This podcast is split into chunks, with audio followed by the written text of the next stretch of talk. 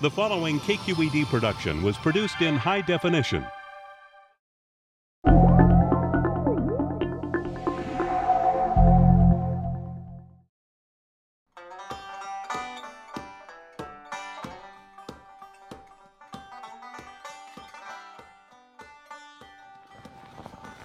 I hope it was a pond turtle we saw. That'd be cool. Herpetologists in California are on the trail of an increasingly elusive prey. It's not that frogs, salamanders, and other amphibians are getting better at hiding. It's that with each passing year, there are fewer of them to find. We found red-legged frogs here in the past. We usually have pretty good luck. Oh, cool. Let's see. Vance Vredenburg is an associate professor at San Francisco State. Recently, he and his team have been studying mountain yellow legged frogs in the Sierra Nevada. What they're finding is alarming. A deadly disease is wiping out entire populations of frogs.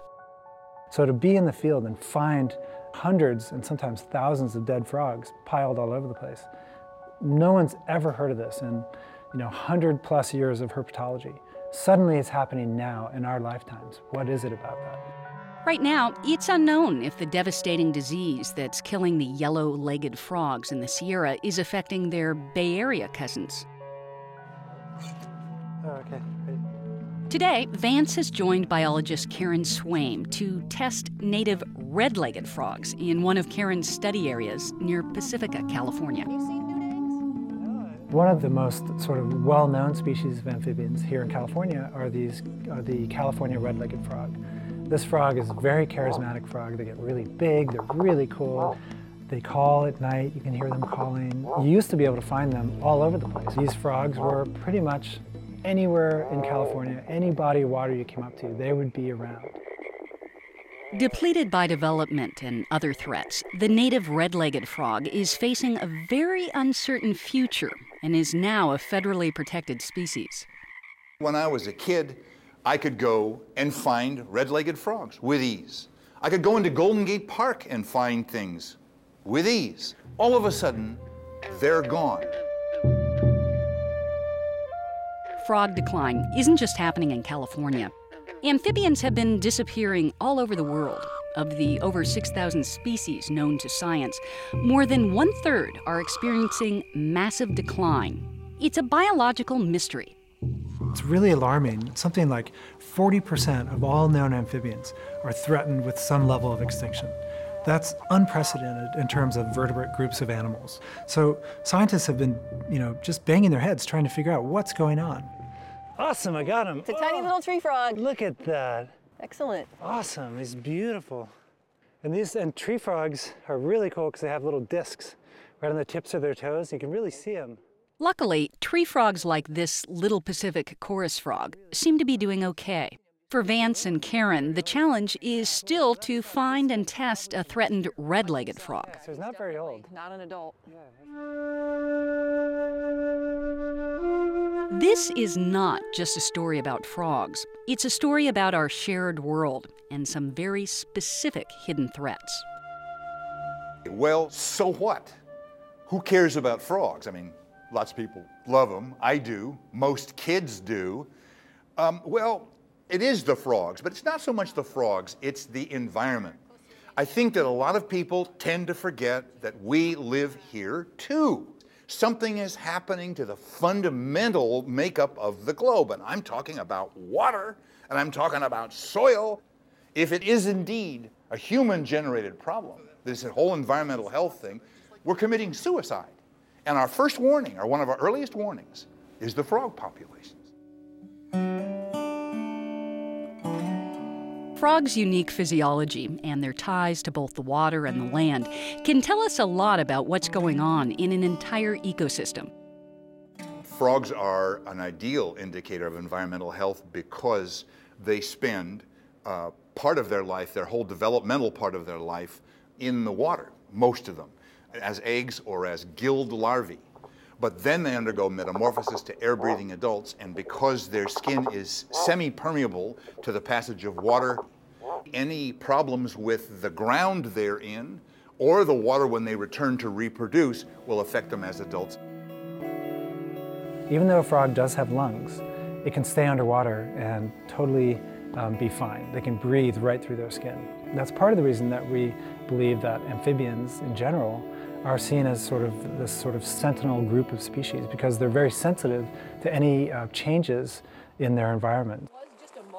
Frogs are being hit from all sides, and there are multiple factors that may be contributing to this die off. Worldwide, amphibians are facing pollution, disease, habitat loss, climate change, competition and predation from invasive species, even the UV radiation effects from our depleted ozone layer. The perfect storm of bad stuff. The, the idea of death by a thousand cuts. You know, at some point, these species, these populations, these individuals, they just can't handle it anymore. I mean, think of, think of the populations here in California. They've got uh, to deal with um, encroaching growth. They've got to deal with climate change issues. And then they've got the Central Valley is right next to the Sierra Nevada. And Central Valley is one of the most pesticide-ridden areas in the world. It's not surprising to me that that probably has a big effect on these, on these populations of frogs. One approach scientists are taking is focusing on very specific threats. At UC Berkeley, Professor Tyrone Hayes is leading a study on the effects of pesticide pollution in the water system. Recently, he's seen entire populations of frogs wiped out. Up till now, the pesticide that we've studied the most is atrazine. It's an herbicide or weed killer, and it is number one or number two used pesticide in the world. We use 80 million pounds per year. That's a lot. A half million pounds come down in the rainwater every year. That's a lot of atrazine. And atrazine is involved in a number of things, including uh, disrupting hormone balance in frogs, sex hormones. So we get males that are chemically castrated. They actually have very low testosterone levels, almost no fertility. And in some cases, we get males that become hermaphrodites. They produce ovaries in addition to testes. Hayes' work has revealed a direct line from human practices to amphibian mortality. But other causes are harder to pin down. As frogs are weakened by polluted water or habitat loss, they may be more susceptible to infection.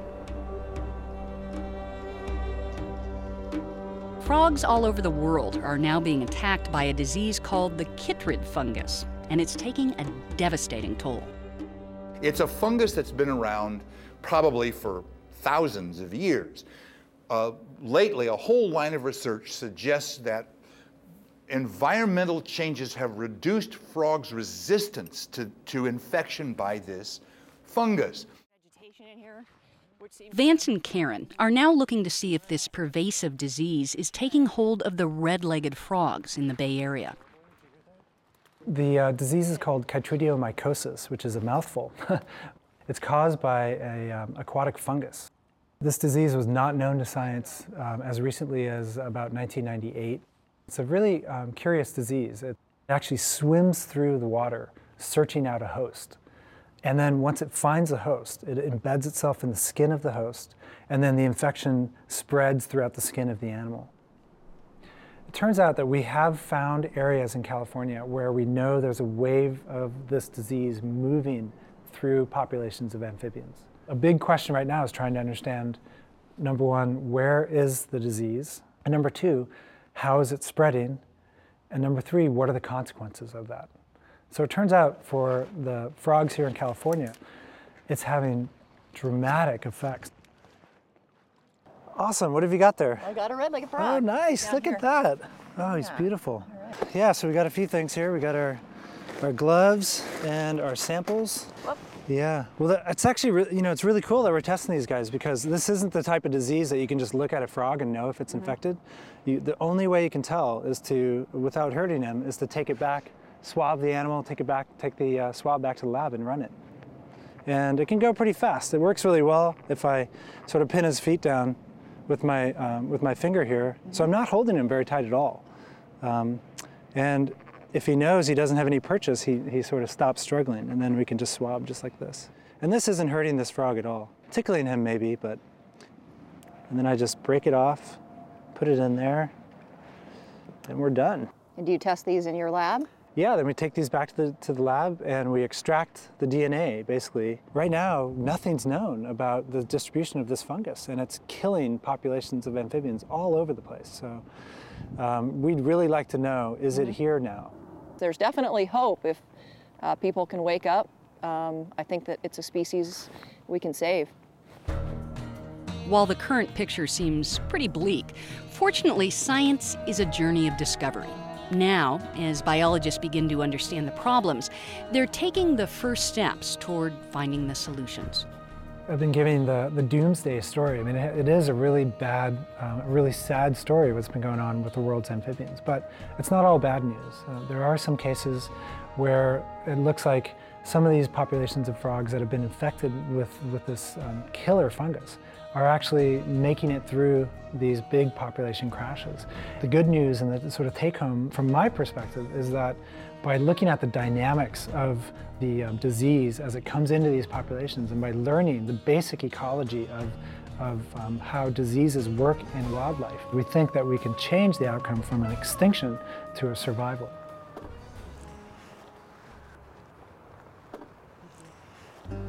All right. Okay, little guys. Hey, guys. There you go. Just gonna hang out. Juan's over there. Yeah, We'll know soon. yeah. All right, let's go.